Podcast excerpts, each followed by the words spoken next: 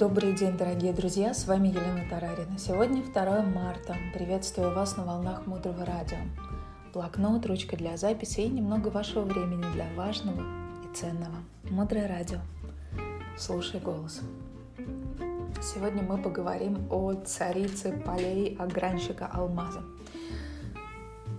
В Советском Союзе царицей полей называли кукурузу потому что она была главной культурой сельскохозяйственной. А в огранчике алмаза в системе нашей мудрости тоже есть своя так называемая царица. И это, ну-ка, ну-ка, ну-ка, ручка, точно. Сегодня поговорим о ручке. Что такое ручка? На самом деле это древний метод объяснить пустоту, используя физический объект. Раньше в древние времена использовали в основном белые раковины или перья. Это должен быть какой-то предмет постоянного обихода, который человек время от времени будет держать в руках для того, чтобы напоминать себе о пустоте. Система объяснения ручки построена на том, что я буду задавать вам вопросы, а вы будете на них отвечать. Представьте, что у меня в руках обычная шариковая ручка. И если бы вы меня видели, я бы вас спросила, что вы видите в моих руках? Ответ был бы очевиден. Это ручка. Если маленький щенок, виляющий хвостом, сейчас войдет в комнату, то он что он будет делать с этим предметом? маленький забавный щеночек. Скорее всего, он будет с ним играть? Да. Щенок воспримет это как палочку или жевательную игрушку. А теперь поразмышляем, кто же прав, человек или собака? То, что в руках, это все-таки ручка или жевательная игрушка. И правильный ответ – оба правы. Почему?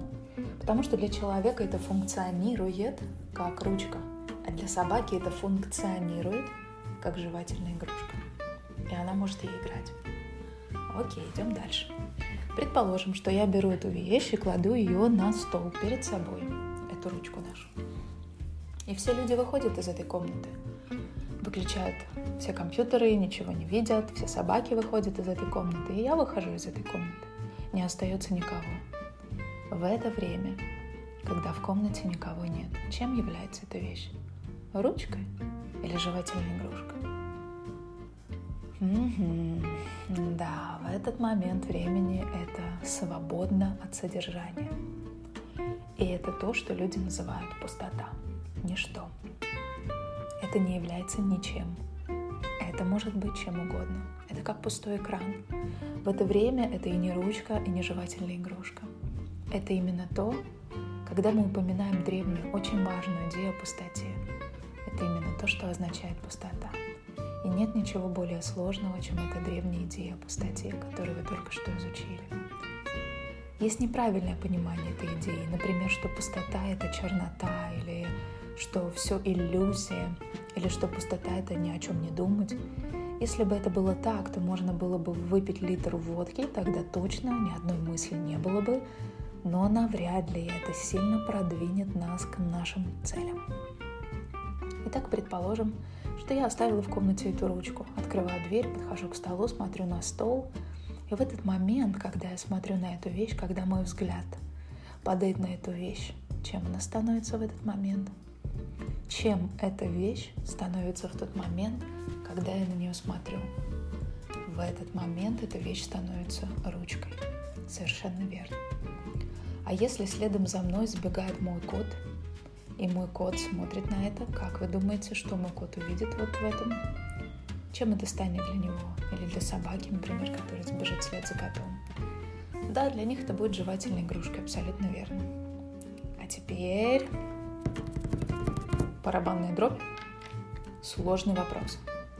Если одновременно и собака, и я смотрим на этот предмет, чем будет этот предмет? Все-таки ручкой или жевательной игрушкой? ответ и тем, и тем. Да, это будет и тем, и другим. Почему? Потому что я могу этим писать, а собака может это жевать. Но это приводит нас к мысли, что в комнате одновременно существуют две разные реальности. Первая реальность для меня, а вторая для собаки. Учителя говорят, что если вдруг вы увидите в этом предмете жевательную игрушку, это означает, что вы стали собакой. Тогда мы задаем следующий вопрос.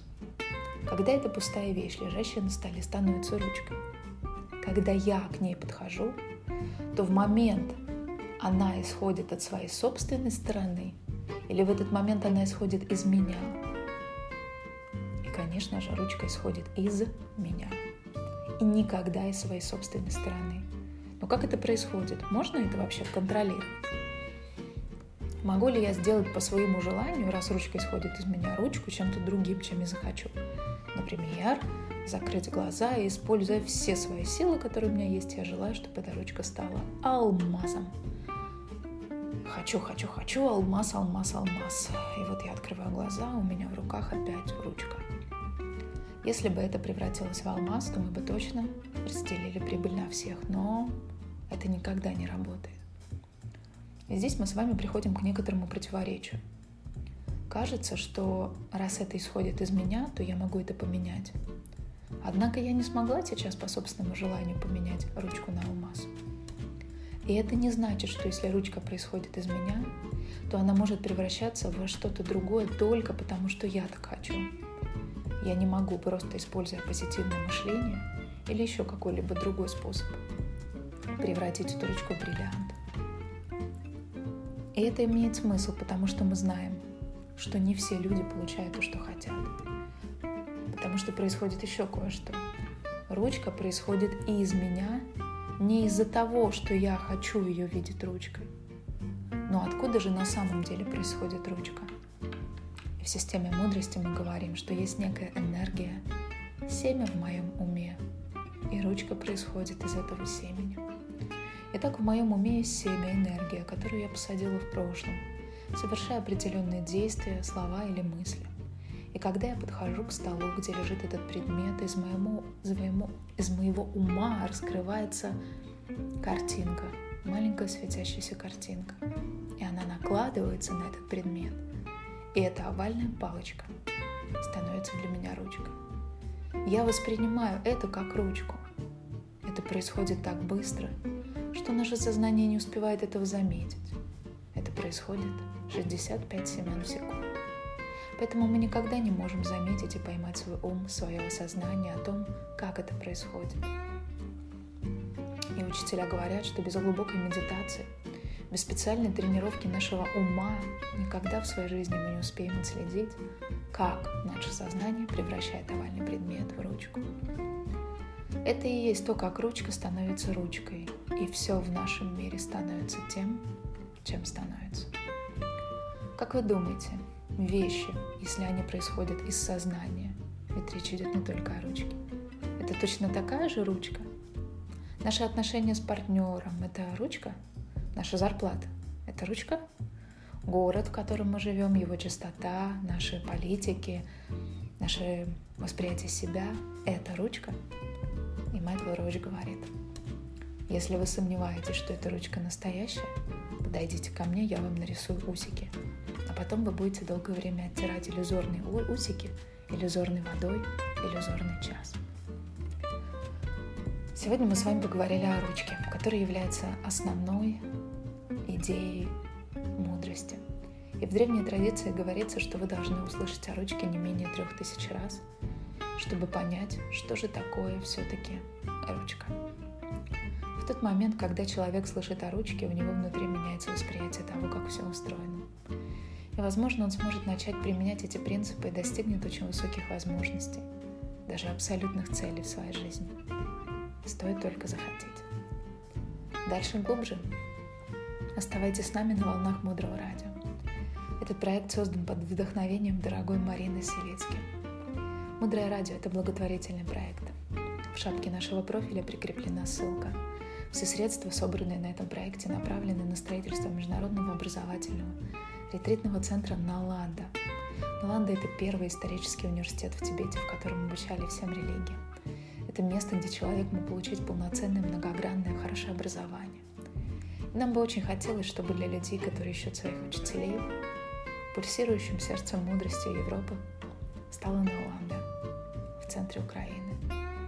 Мудрое радио. Слушай голос. С вами была Елена Тарарина. До встречи в эфире.